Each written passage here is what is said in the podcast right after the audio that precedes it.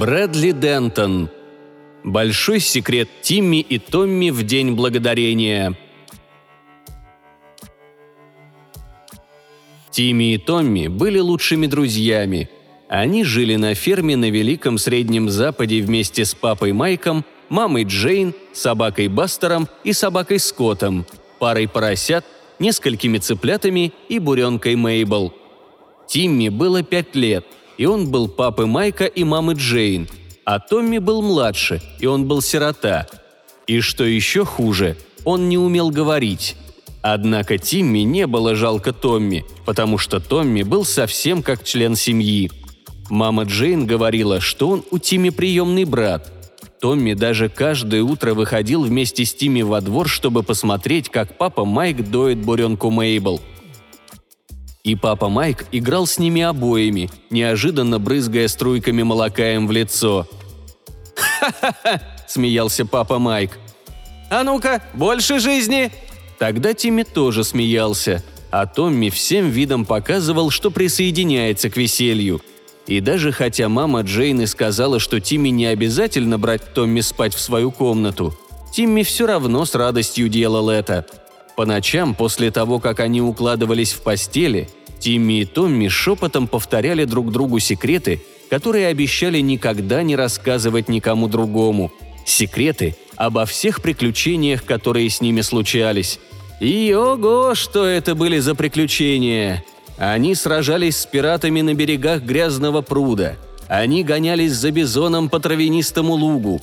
Они исследовали пустыни, выглядевшие в точности как каменистая пустошь. А самое захватывающее из всего – они взбирались на головокружительные высоты высокой силосной башни. Точнее, это делал Тимми. Томми всегда отказывался карабкаться по шаткой лестнице. Поэтому Тимми обычно залезал наверх один, и когда он добирался до самой наисамой верхушки, он смотрел оттуда вниз и кричал – «Томми, цыпленок! Томми, цыпленок!» Томми при этом всегда выглядел очень раздосадованным и иногда даже в гневе удалялся. Цыпленок! Это надо же, какое оскорбление! Однако к тому времени, когда пора было ложиться спать, все было уже прощено, и Тимми, лежа в кроватке с открытыми глазами, шептал свои секреты через комнату, а Томми слушал со своего матрасика на полу. И хотя Томми не мог говорить так, как разговаривают нормальные люди – он иногда все же лопотал какую-то бессмыслицу в ответ на шепот Тимми.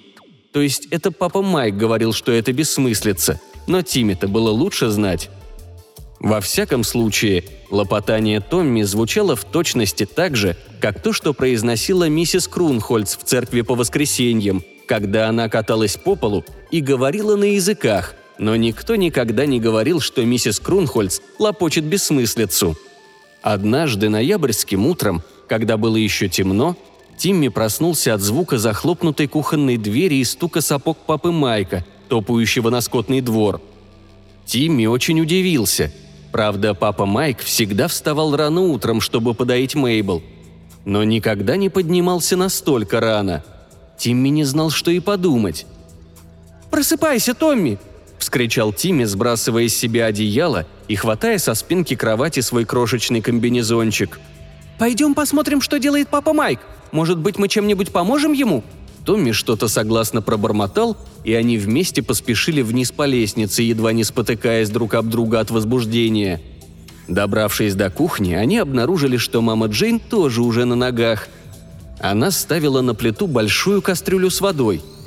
«О, отлично!» – сказала мама Джейн, когда увидела Тимми и Томми. «У обоих глаза горят и хвост трубой. Это здорово!» Сегодня нам предстоит много дел». «Почему?» – спросил Тимми. «Почему сегодня?» «Ох, боже мой, дитя мое!» – воскликнула мама Джейн. «Да ведь сегодня же день благодарения! Ну-ка, беги, помоги папе Майку! Солнце уже встало, и вся моя семья будет здесь, не успеешь и глазом моргнуть, так что давай, в припрыжку!» И Тимми с Томми в припрыжку побежали наружу, а потом Тимми увидел папу Майка – он стоял вместе с собакой Бастером и собакой Скоттом на скотном дворе возле старого дубового пня, обычно служившего Тимми и Томми палубой их боевого корабля. Тимми сразу же бросился туда. Томми поспешал за ним по пятам. «Ага, вот вы где!» – воскликнул папа Майк, увидев Тимми и Томми. «А я-то думал, что вы собираетесь проспать весь день». И с этими словами он схватил Томми за ноги и швырнул его на пень. «Папа Майк!» – воскликнул Тимми. «Ты что, будешь его наказывать?» «Можно сказать и так», – ответил папа Майк. Потом он достал топорик, который был припрятан с другой стороны пня, и одним быстрым ударом отсек Томми голову. Голова Томми отлетела в сторону и плюхнулась в грязь, а его кровь струей брызнула из шеи прямо папе Майку на руки. Тогда собака Бастер и собака Скотт устроили большую свалку. Они дрались за голову Томми. «Тимми, возьми-ка голову Томми и положи ее в мусорный бак, там, у амбара», — сказал папа Майк. А то, если Бастер и Скотт до нее доберутся, они могут подавиться, и тогда мне придется идти за ружьем». И вот Тимми поднял голову Томми с земли и понес ее к амбару, а Бастер и Скотт шли следом, хватая его за пятки.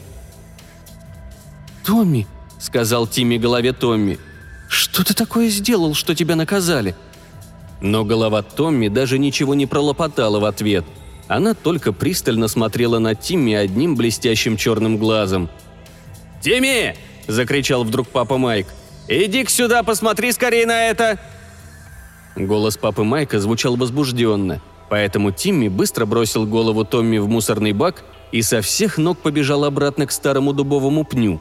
Подбежав, он увидел, что Томми на нетвердых ногах бредет по направлению к дому, оставляя за собой неровный кровавый след. Но довольно скоро он хлопнулся на землю и остался лежать там, подергиваясь. «Видел ты когда-нибудь что-либо подобное?» – спросил папа Майк. Но Тимми не успел ему ответить, потому что в этот момент собака Бастер и собака Скотт прибежали от амбара, огрызаясь и кусая друг дружку по дороге. «Быстрее, Тимми!» – воскликнул папа Майк. «Бери Томми и отнеси его маме Джейн, а я пока переговорю с Бастером и Скоттом». И вот Тимми подошел к Томми и попытался поднять его, пока папа Майк говорил с Бастером и Скоттом – но Томми был большой и тяжелый, и Тимми пришлось взять его за ноги, так же, как делал папа Майк, и волоком оттащить в дом. Это было тяжелой работой, но Тимми в конце концов дотащил Томми до кухни, где его ждала мама Джейн. Большая кастрюля с водой у нее уже бурлила. «Боже мой, дитя мое!» – воскликнула мама Джейн. «Ты же перемазал мне кровью весь пол!» Потом она сгребла Томми с пола и кинула его в кипящую воду – Ноги Томми остались торчать снаружи и слегка подрагивали. «Зачем ты это делаешь, мама Джейн?» – спросил Тимми. «И зачем папа Майк отрубил Томми голову?» «Боже мой, дитя мое!» – снова воскликнула мама Джейн. «Что за глупости ты говоришь?» Она натянула пару толстых резиновых перчаток, вытащила Томми из воды и шлепнула его на буфет. Вслед за этим она принялась выдергивать у Томми все его перья – «Разве это не больно?» – спросил Тимми. «Было бы больно, если бы я была без перчаток», – ответила мама Джейн. Когда Томми остался совсем без перьев, мама Джейн взяла большой нож и отрезала Томми ноги. Потом она достала другой нож, тонкий и блестящий, вспорола Томми живот и вытащила оттуда кишки. Она положила их в миску и дала эту миску Тимми. «На, можешь отнести это Бастеру и Скотту, если хочешь», — сказала мама Джейн. Тимми так и поступил. Некоторое время он смотрел, как Бастер и Скотт сражаются над внутренностями Томми, а потом пошел в амбар. Там он нашел папу Майка, который доил буренку Мейбл. И когда он сел в углу, чтобы посмотреть, папа Майк брызнул ему в лицо струйкой молока. «Ха-ха-ха!» – засмеялся папа Майк. «А ну-ка, больше жизни!»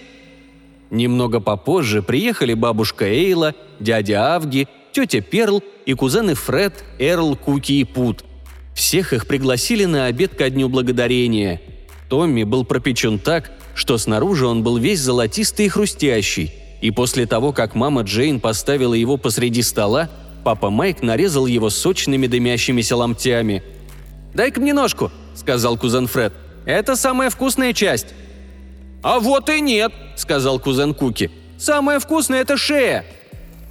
«Вы оба не правы, детки», — сказала бабушка Эйла.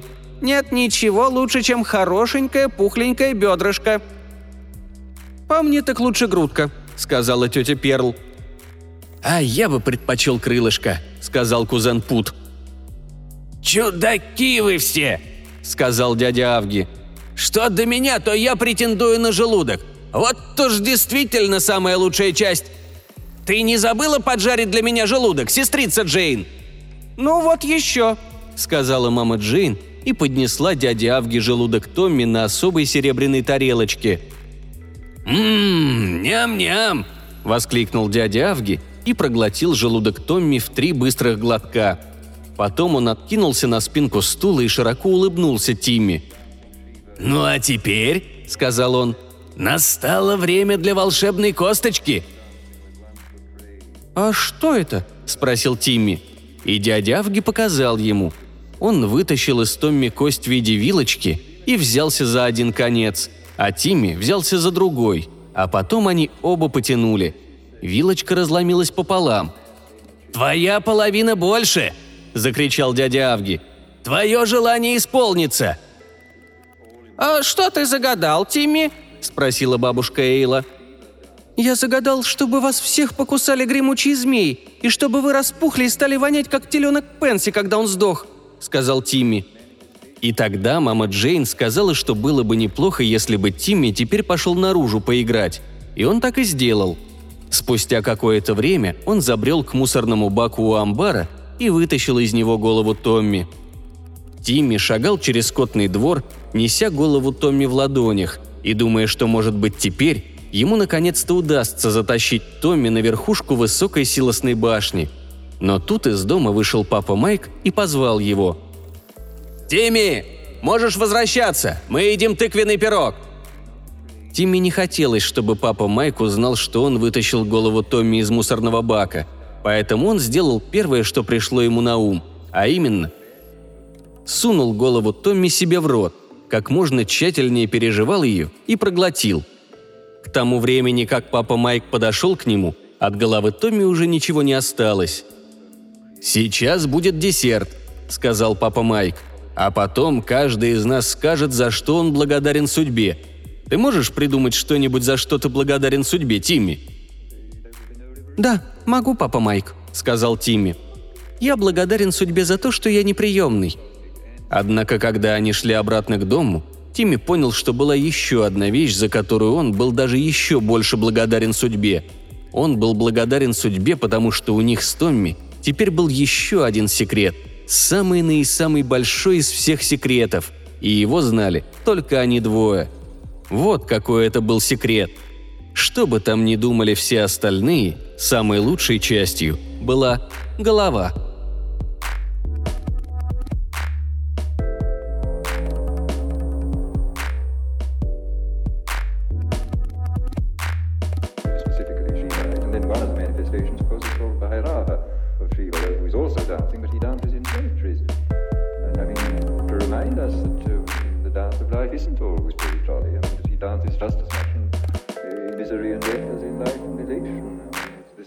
accepted. And of course, again, it's only by the lifted foot that we can accept it. I mean, it actually is completely compatible with the modern scientific idea. I mean, it includes the world, see, of mass energy, space and time, uh, and the idea of the, the infinite energy dancing timelessly and forever.